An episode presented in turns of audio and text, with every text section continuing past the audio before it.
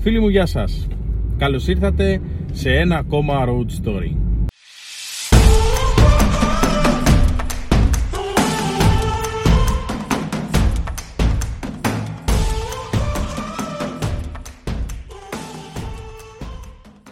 Στο σημερινό επεισόδιο θα σας μιλήσω για τον Ουζρέτ, τον περίφημο Χασάπη. Το ζήτησε ένας φίλος από το Instagram, οπότε δεν θέλω να του χαλάσω το χατήρι. Ε, ο Νουσρέτ ε, γεννήθηκε 9 Αυγούστου του 1983 στο Ερζερούμ, στην Τουρκία. Δεν είναι Τούρκος, κατάγεται από κουρδική οικογένεια. Ο πατέρας του δούλε ήταν εργάτης σε ορυχεία της περιοχής, μια πάρα πολύ φτωχή οικογένεια. Η μητέρα του δεν εργαζόταν καθόλου ή τουλάχιστον δεν έχω βρει εγώ κάποια πηγή από αυτές που είδα για να δω ότι εργάζεται. Ε, ζούσαν μέσα στην απόλυτη φτώχεια οι άνθρωποι και αυτός ήταν και ο λόγος που στα 12 του χρόνια ο Νουζρέτα αναγκάστηκε να σταματήσει το σχολείο και να πάει σαν βοηθός σε ένα χασάπικο εκεί στην Κωνσταντινούπολη για να μπορέσει και αυτός να βοηθήσει την οικογένειά του. Δούλεψε στο χασάπικο για περίπου 14 χρόνια μέχρι τα 26 του που αποφάσισε να κάνει ένα ταξίδι στην Αργεντινή.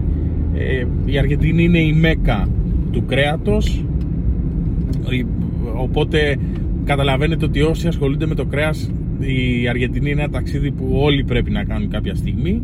Πήγε λοιπόν στην Αργεντινή χωρίς να ξέρει κανέναν, ολομόναχος ε, βρήκε ένα χασάπικο, δούλεψε και εκεί πάλι σαν ε, βοηθός χασάπι. Στη συνέχεια δούλεψε στην κουζίνα ενός εστιατορίου ε, πιάτα έπλαινε και κατσαρόλες και τέτοια. Μην φανταστείτε ότι μαγείρευε και ιδιαίτερα. Ωστόσο η αγάπη του για το μαγείρεμα τον έκανε να εμπλακεί παραπάνω είδε, έμαθε, ασχολήθηκε πόνεσε, βασανίστηκε πάρα πολύ εκεί έκανε τεράστιες θυσίες ε, και μετά από δύο χρόνια αποφάσισε να πάει στις Ηνωμένες Πολιτείες.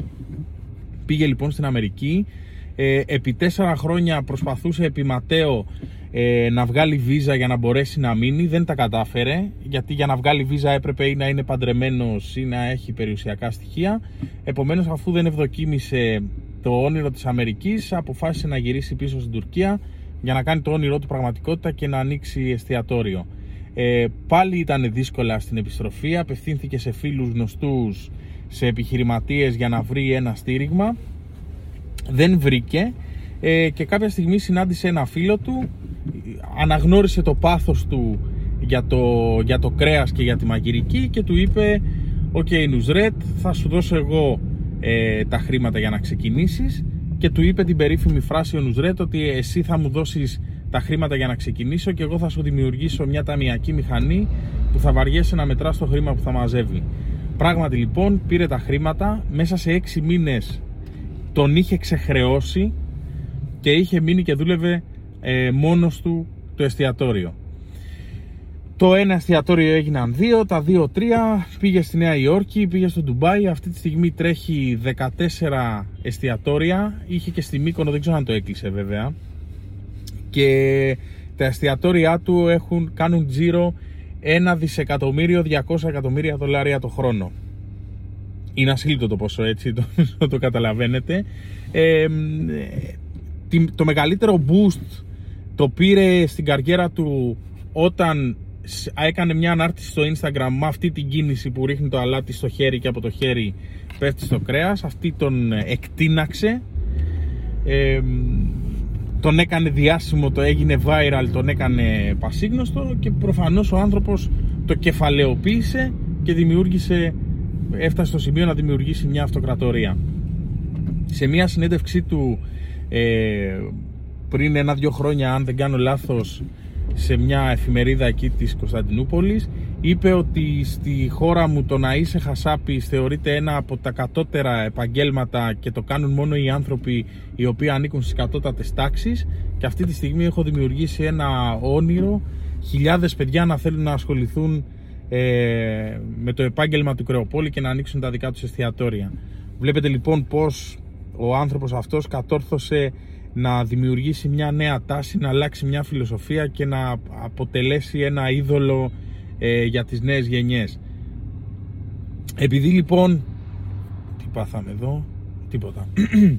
Ε, επειδή λοιπόν ο άνθρωπος αυτός ξεκίνησε μέσα από την απόλυτη φτώχεια ε, θεωρεί ότι από όπου και αν προέρχεσαι αυτό μπορεί να αποτελέσει είτε ένα έναυσμα για να αλλάξεις τη ζωή σου προς το καλύτερο αν έρχεσαι από πολύ χαμηλά είτε να αποτελέσει το εφαλτήριο μιας καταστροφής αν έρχεσαι από πολύ υψηλά και απλά εφησυχάζεσαι. Θα τον δείτε ότι φοράει ένα άσπρο φανελάκι.